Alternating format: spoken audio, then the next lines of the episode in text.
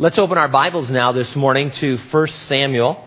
We're pursuing a verse by verse and chapter by chapter study of 1 Samuel. We find ourselves this morning beginning chapter 20. Our intention is to look at verses 1 through 23 in chapter 20. That's going to be our text. The topic we'll find there is this David flees from a place of safety in Naioth, only to find himself hiding by the stone at Ezel. The title of our message this morning, Taking the Ezel Way Out. Let's have a word of prayer. Father, thank you so much as we do each week. Uh, pausing to thank you and express appreciation for your word. I, I don't know where we'd be, Lord, without your word to guide and direct us each day, to uh, humble us, Lord, and then to reveal Christ to us, to lift us up, to give us, Lord, the uh, energizing of the Spirit, Lord, to go out into the world and to face uh, blessings and buffetings depending on what you have planned for us. This morning, as we pursue the narrative and see some of these episodes unfolding in the life of David, I pray that the application would be your application for our church and the individuals who've gathered here today, that you would speak to each heart one by one, personally, and that we would know, Lord, how much you love us, how much you care for us. That we would come to the amazing understanding again, Lord, that you are molding and shaping us into the image of your Son, Jesus Christ. That everything is working together for good because we love you and are the called according to your purpose. And Lord, I pray that if there's anyone here, uh, either in the sanctuary, in the fellowship hall, or anywhere, Lord, on campus, that is not a believer, they haven't really been born again that your Holy Spirit would convict them of the reality of Jesus Christ, of sin and of righteousness and of the judgment to come, so that they could become part of your forever family.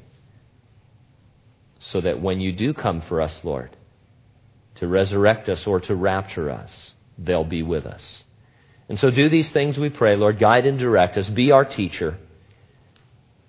To you be the glory in Jesus' name. Amen.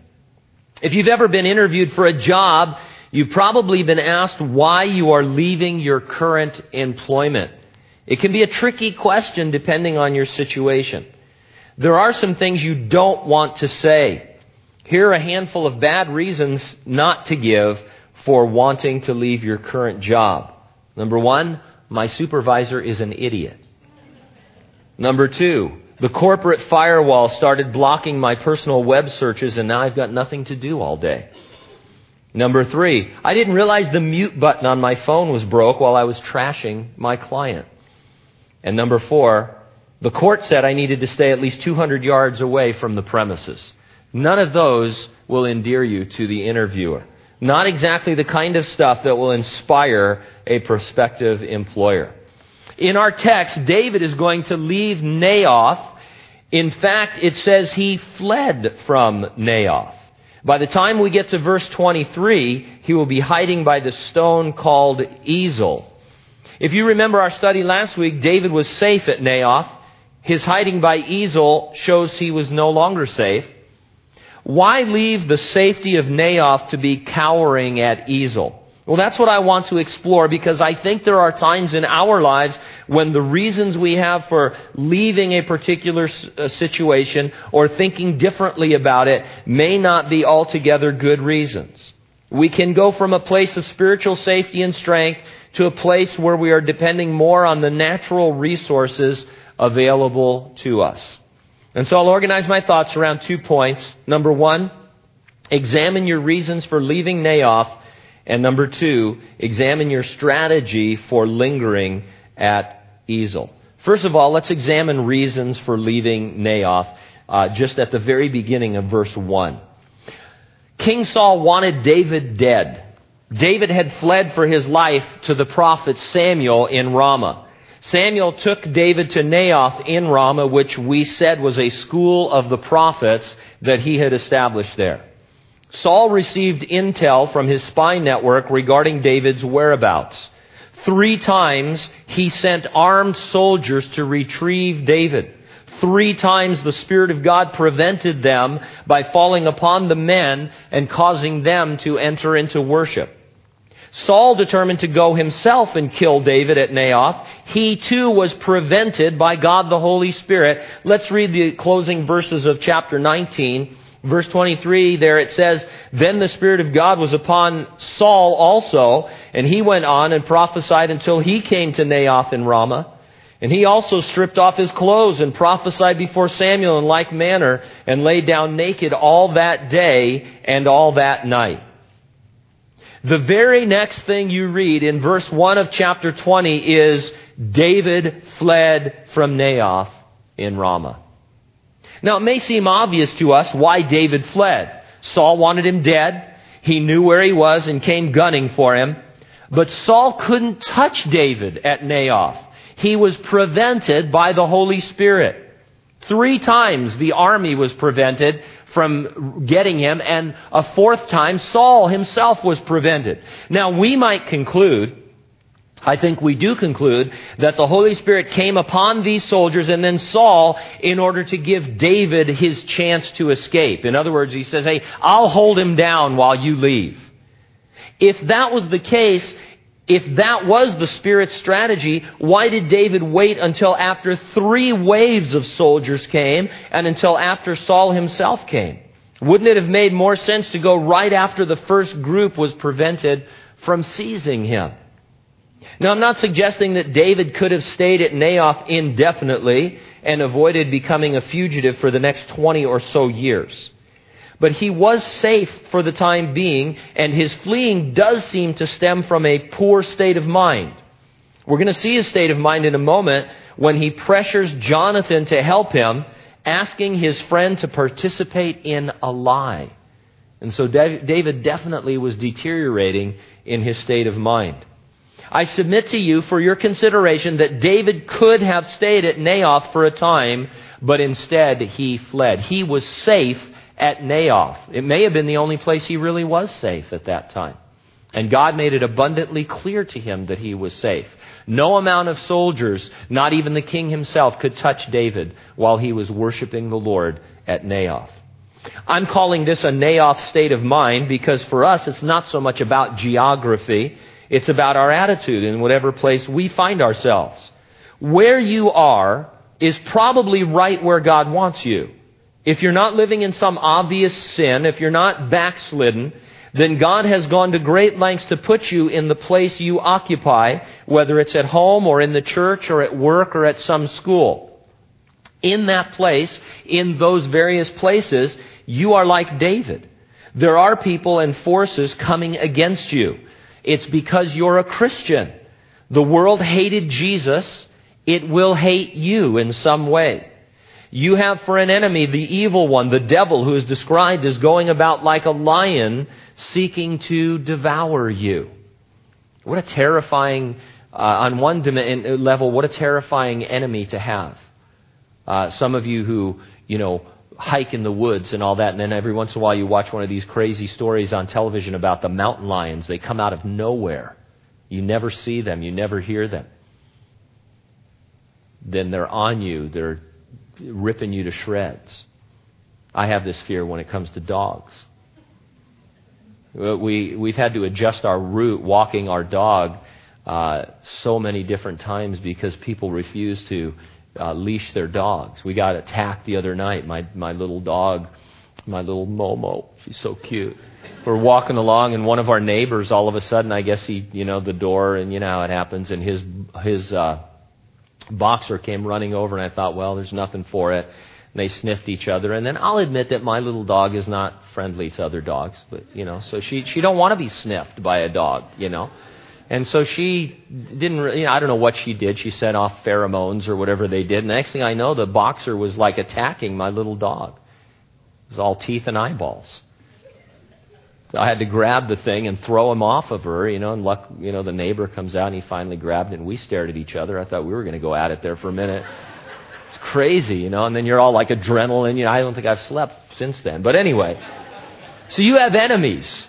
You're a target, believe it or not. The world hated Jesus, it'll hate you. You have the devil as an enemy. Ah, yes, but you also have the supernatural enabling to endure those things, to resist those things. You have the Holy Spirit dwelling within you.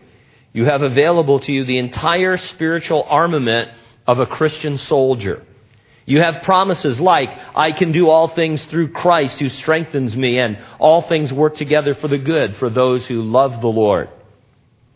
It's hard to maintain a Naioth state of mind. Like David, we assess the tremendous spiritual advantages we have, but we flee nonetheless and find ourselves acting and reacting as mere natural men and women.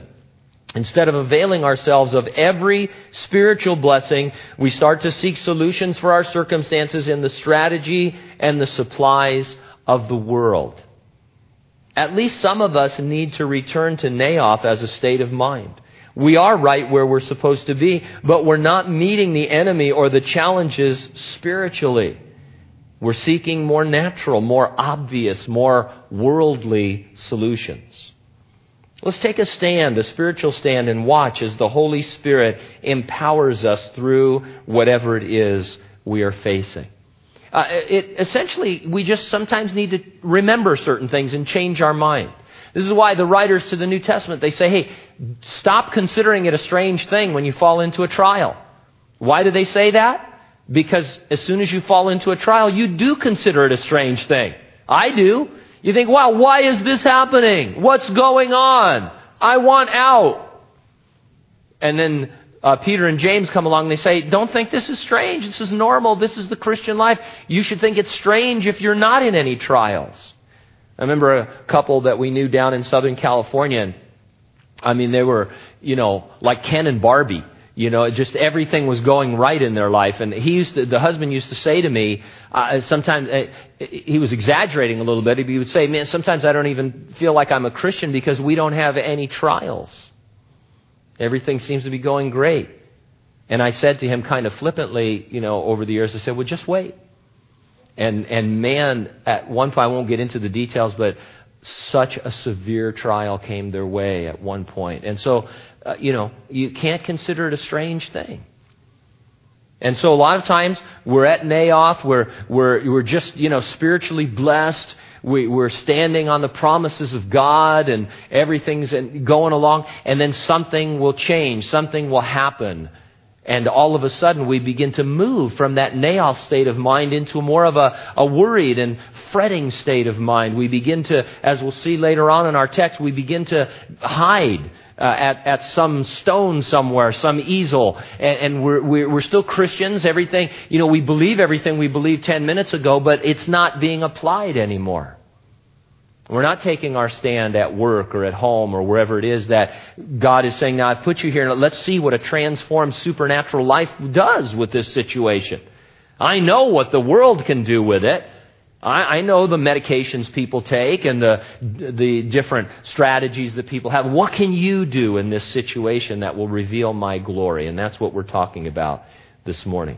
And so let's take our stand. How do you know you fled from Naioth? Well, a few answers to that question are revealed as we follow David down to Ezel. We're going to examine your strategy for lingering at Ezel in the remaining verses. David wanted to talk with his friend Jonathan. Seems okay till you realize that he was fleeing back to the place he had fled from. His strategy to seek answers and aid from his friend actually brought him away from deliverance and into danger. It's a reminder that our own strategies, our own methods, our natural approach to difficulties is going to be a step in the wrong direction.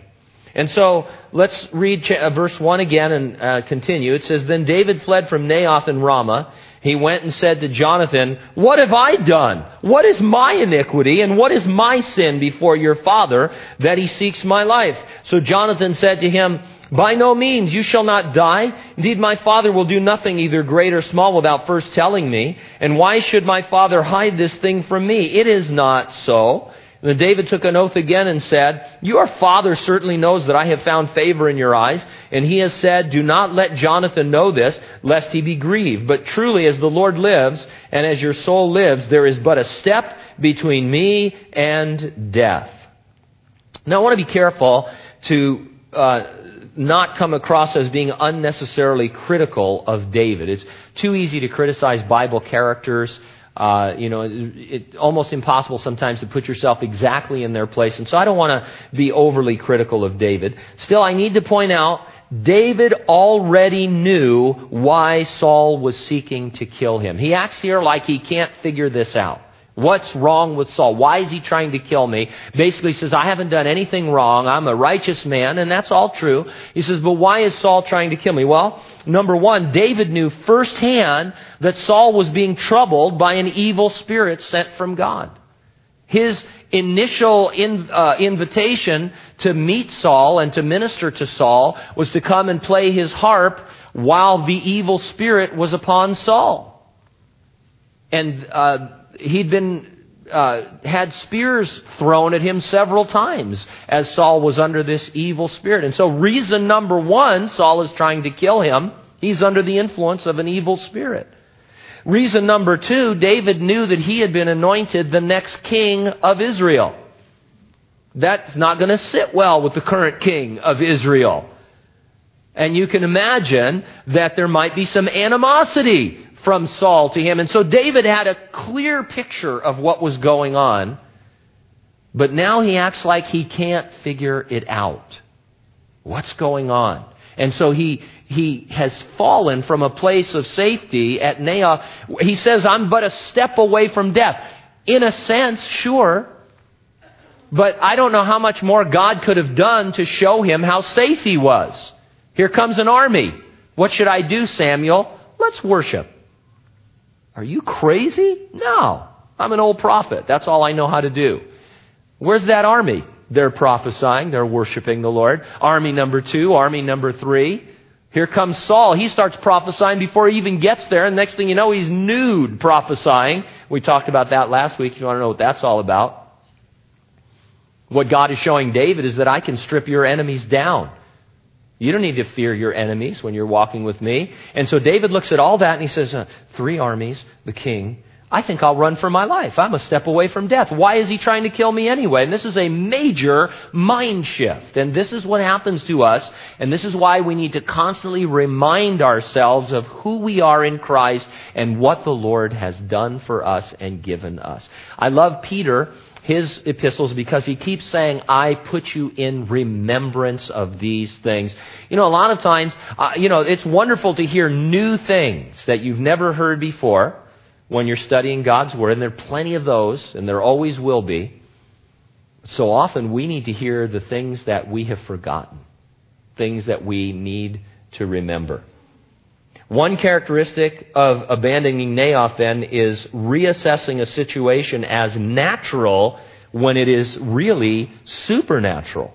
We abandon Naioth when we forget that our struggle or our wrestling is not with flesh and blood, it's with supernatural powers that are against us. They can only be overcome with the supernatural blessings that are provided us. And so that's what God was showing David. He says, This is on, on the surface, it's an army, it's a king.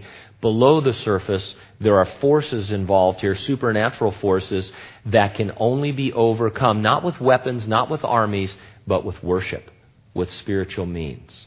Uh, and we need to learn that lesson. When you're having trouble at home, trouble at work, trouble wherever, it, it oftentimes manifests itself in relations and in people and you think you're having problem with that person, but there is a spiritual dimension, a supernatural dimension, and that's why the answer is to bring forth the fruit of the Spirit and to pursue spiritual things. Now in verse 4, so Jonathan said to David, Whatever you yourself desire, I'll do it for you. David said to Jonathan, Indeed, tomorrow is the new moon, and I should not fail to sit with the king to eat. But let me go, that I may hide in the field until the third day at evening. If your father misses me at all, then say, David earnestly asked permission of me that, I, uh, that he might run over to Bethlehem, his city, for there's a yearly sacrifice there for all the family. If he thus says, It is well, your servant will be safe. But if he is angry, very angry, be sure that evil is determined by him. Therefore you shall deal kindly with your servant, for you have brought your servant into a covenant of the Lord with you. Nevertheless, if there is iniquity in me, kill me yourself for why should you bring me to your Father. Now, whether or not you think it's okay for a Christian to lie in order to save a life is not an issue here. David was in no immediate danger.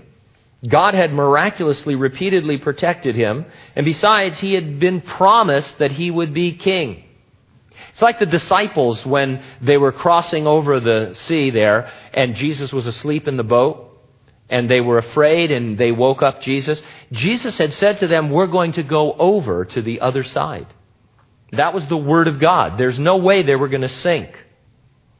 But they didn't stand on that word and they woke Jesus from his sleep. Poor Jesus. I mean, he hardly ever slept. You realize, you know, the guy for three and a half years, he's, he's ministering, ministering, ministering, exhausted. And then when it's time for him to rest, he's praying all night. And he finally gets us, a, a, you know, he can saw some logs on the boat. He's so tired that he's in the middle of a, you know, a practical hurricane out there, so much so that these seasoned fishermen are afraid for their life. And instead of just standing on the Word of God, they woke him up and said, You got to do something. And he did. He said, Peace, be still. And that was it. It was calm. It was like glass. And so David had the Word of God. He had been anointed the next king. He wasn't king, so he could expect that he was going to live long enough to be king. And, uh, you know, he wasn't in any immediate danger. What he does do is sad. He asks his friend to participate in a deception he pressured Jonathan by insinuating that if he didn't help him, he might as well kill him. He really added to the, the seriousness of the situation. If you don't help me, I'm going to die, or you might as well kill me yourself. You're my last hope. That's a lot of stress to put on a relationship. And I would say another characteristic of abandoning Naioth is putting stress and strain on earthly relationships. It is demanding help from others when God wants to be your help. It is manipulating others into helping you. Now, this is a little tricky because we are to care for one another. We are to minister to one another. We are to come to each other's aid. But not from a sense of guilt or pressure, not because we're being manipulated. No, it must be from grace, always recognizing that Jesus is the person who can help the most. Any help asked for and offered must point to Him. And so, uh, you know, some of us have been in situations before where we just don't see where our help is coming from, and so we turn to others uh, and we go to them, but, but we, instead of just laying out what's happening, sometimes we, we put pressure on them. I know uh, you guys maybe don't experience this a lot, but if you're here at the church or at different churches or if you've worked in volunteer positions before, uh, you have to deal with the struggle of people stopping by who are asking for a handout. And, and we take each of those requests extremely seriously. Uh, but over the years, especially when I was down in San Bernardino, uh, you learn that some people are sincere and some people are insincere. Uh, it doesn't mean we don't have the, the right to look at a person and say, well, well, you know, they're disadvantaged. They brought it on themselves. It's their problem. Uh, it's not my problem. It is something that we want to be concerned about. But the reality is, a lot of times people don't really need your help. They're just scamming you. Uh, and so uh, you know, we take the time. People come in, and I sit down with them, or Gina will sit down with them. We say, "Well, tell tell me about your story." I remember a guy stopped by years ago uh, at our old church office, and he said, "You know, I just I just you know need enough money to get to Arizona for a funeral. My grandmother died, and I was her favorite grandson, and I have to get to the funeral." I said, "All right, all right, that's cool. I'll, I'll drive you down to the." Train station and put you on the train or put you on, but well, you don't need to do that. I just, you know, just need the money for the ticket. I go, no, I'm happy to do it. Buy you some lunch. No, you don't need it. Well, okay, I'm, that's what I'm going to do. If you want to go to Arizona, I'm going to put you on the train. Okay, you know, well, knowing that he could probably cash in the ticket, you know, and stuff. So I'm not, I wasn't born yesterday. Uh, and so he find, so I go, so, uh, where in Arizona are you going? Uh, Tucson. Oh, okay. All right. What, what funeral home? I don't know. Really?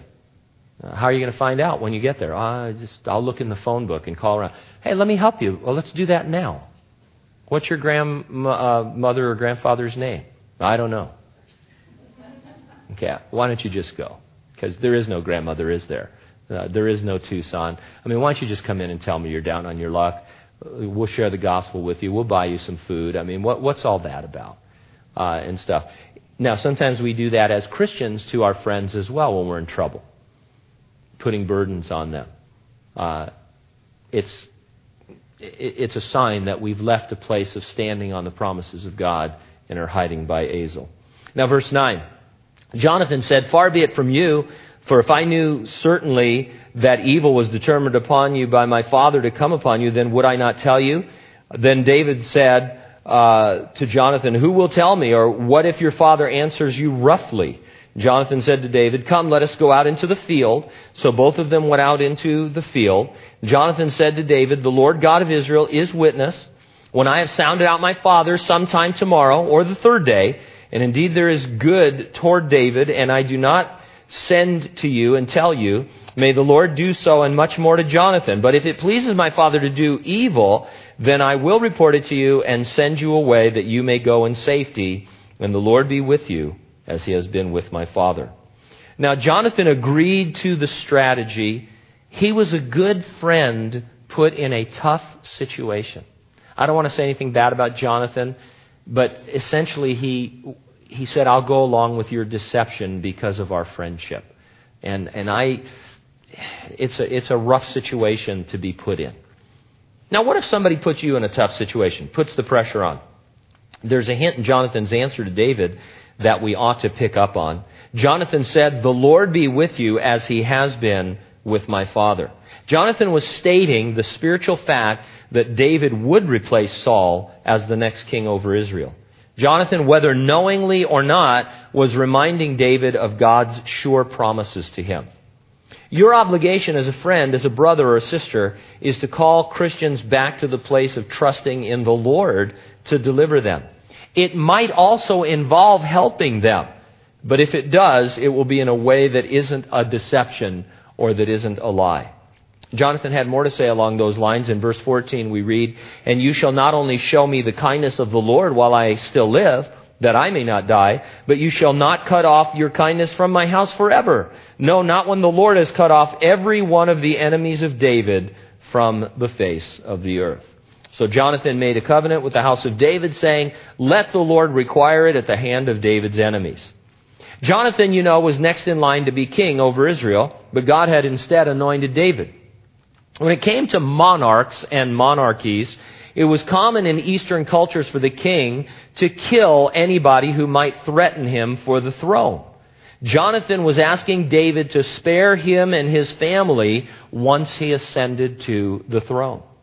By way of application to us, I see in these further comments by Jonathan an encouragement for us to lift the eyes of our brothers and sisters above the earthly horizon and into the heavenlies. Look to the future king and his forever kingdom, first on earth, then in heaven. Let's encourage one another to live as if we really understood that one day we will stand before our Lord and Savior to be rewarded and to receive our inheritance. And so, not so much when somebody comes to you just for financial help. But, you know, just in our daily conversations and you're talking to a brother or sister and they're having a tough time at home, they're having a tough time at work, they're having a tough time somewhere. Uh, I know my first impulse is I, I look at that person, I love that person, I think I don't want them to suffer, I don't want them to be going through difficulty, so why not get the other job? Are there any other jobs out there? Get the other job. Forget that.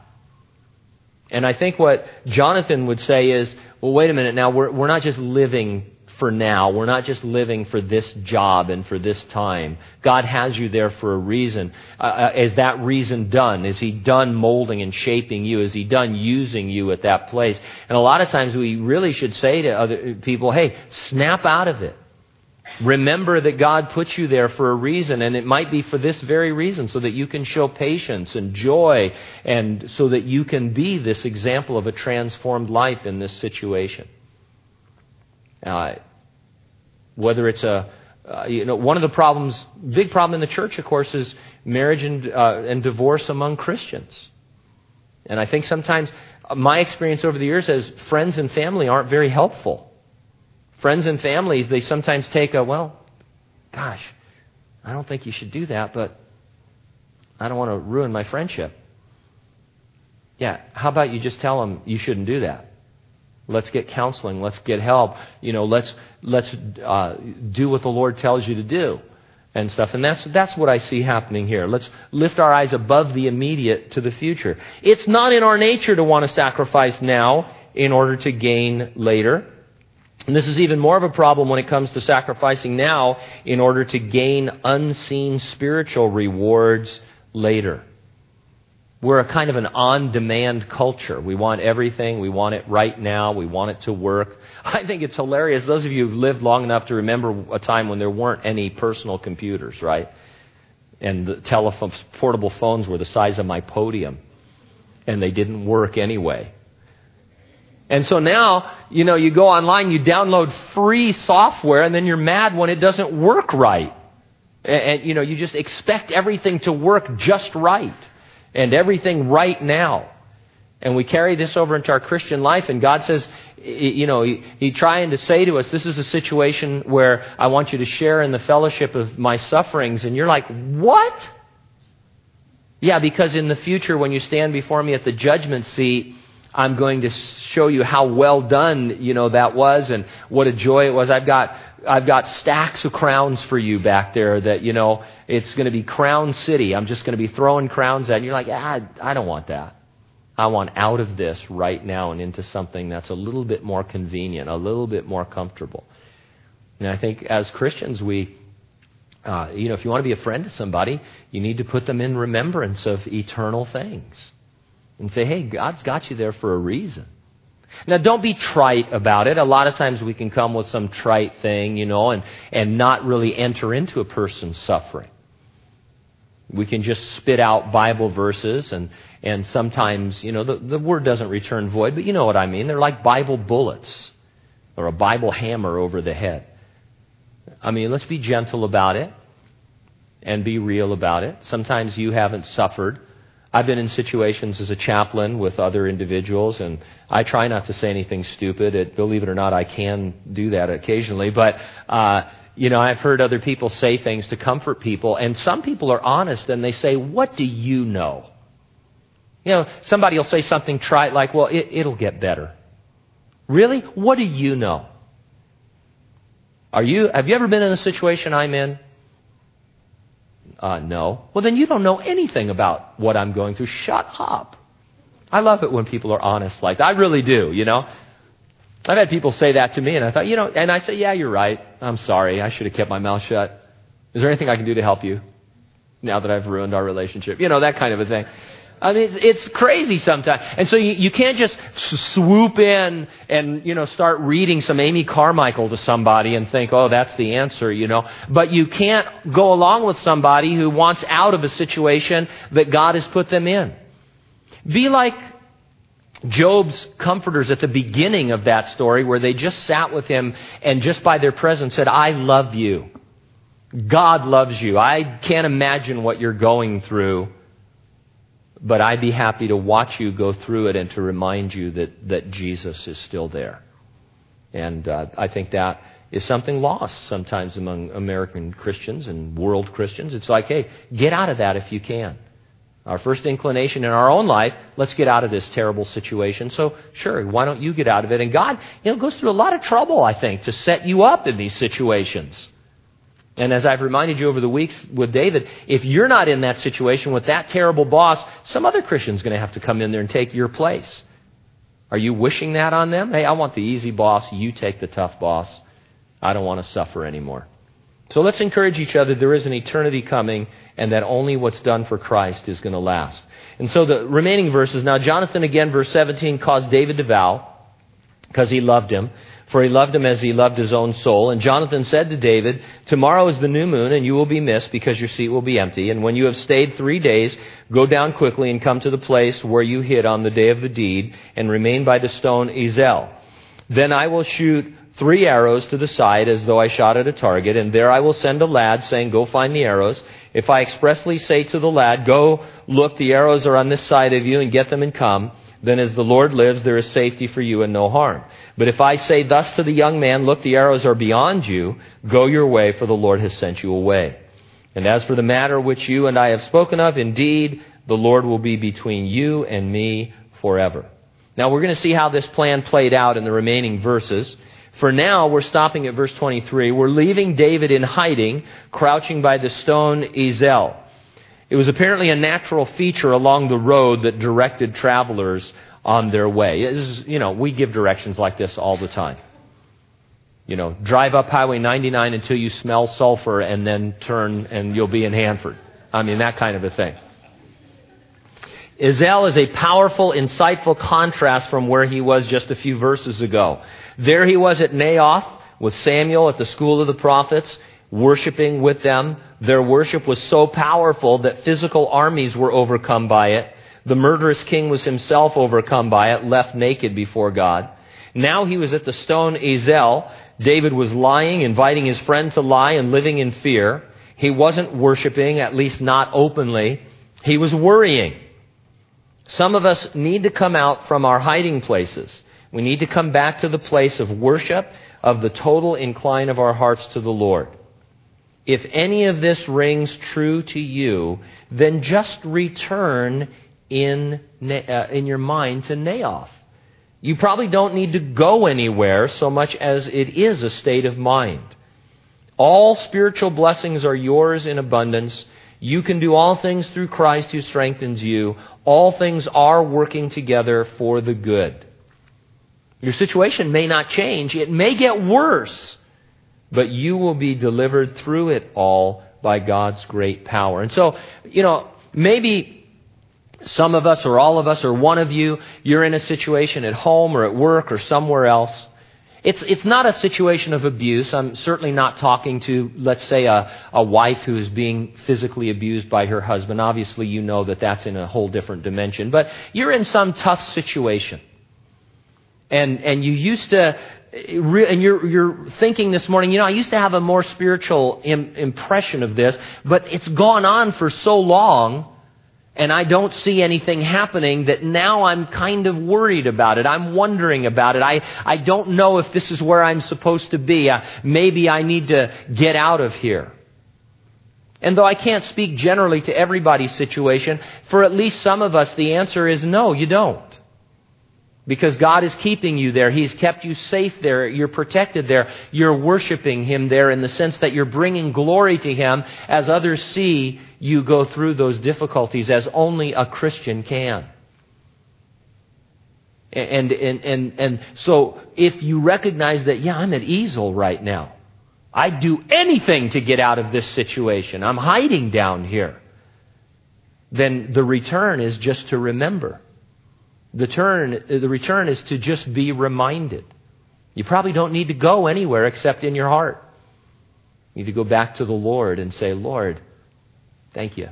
Thank you for giving me this situation. I've been wasting it. I could have been patient. I could have been loving. I could have been kind. I could have been forgiving. I could have been all the things that you promised me I am as a Christian. But instead, I just want to be comfortable. I just want to be convenient. I don't want to go through these things. But you know, Lord, really, now that I think about it, I do want to go through them because you're there with me. And so, Lord, let's get back to that place, that place of worship, that place of glorifying you. Because after all, Lord, that's all my life really is anyway, is something to glorify you. Let's pray. Father, thanks for these things. And I pray for myself, first of all, uh, that I would Lord, uh, examine my life for the various Ezels that I am hiding uh, behind, that I would return to a place, Lord, of Naioth in all of them. For my brothers and sisters, Lord, the same. Because I know all of us really desire to uh, live and walk and breathe and move in that spiritual dimension, that supernatural dimension, where people are looking at us and saying, Really? How is that even possible? If I were you, I would. And then they insert some worldly or some fleshly attitude. When in reality, Lord, we have mercy and grace and forgiveness and love and abundance. And so, Lord, help us to return. And every time, Lord, that we feel like we've moved, uh, to return again and again and again until you're coming for us. We thank you in Jesus' name. Amen. All right, let's stand together.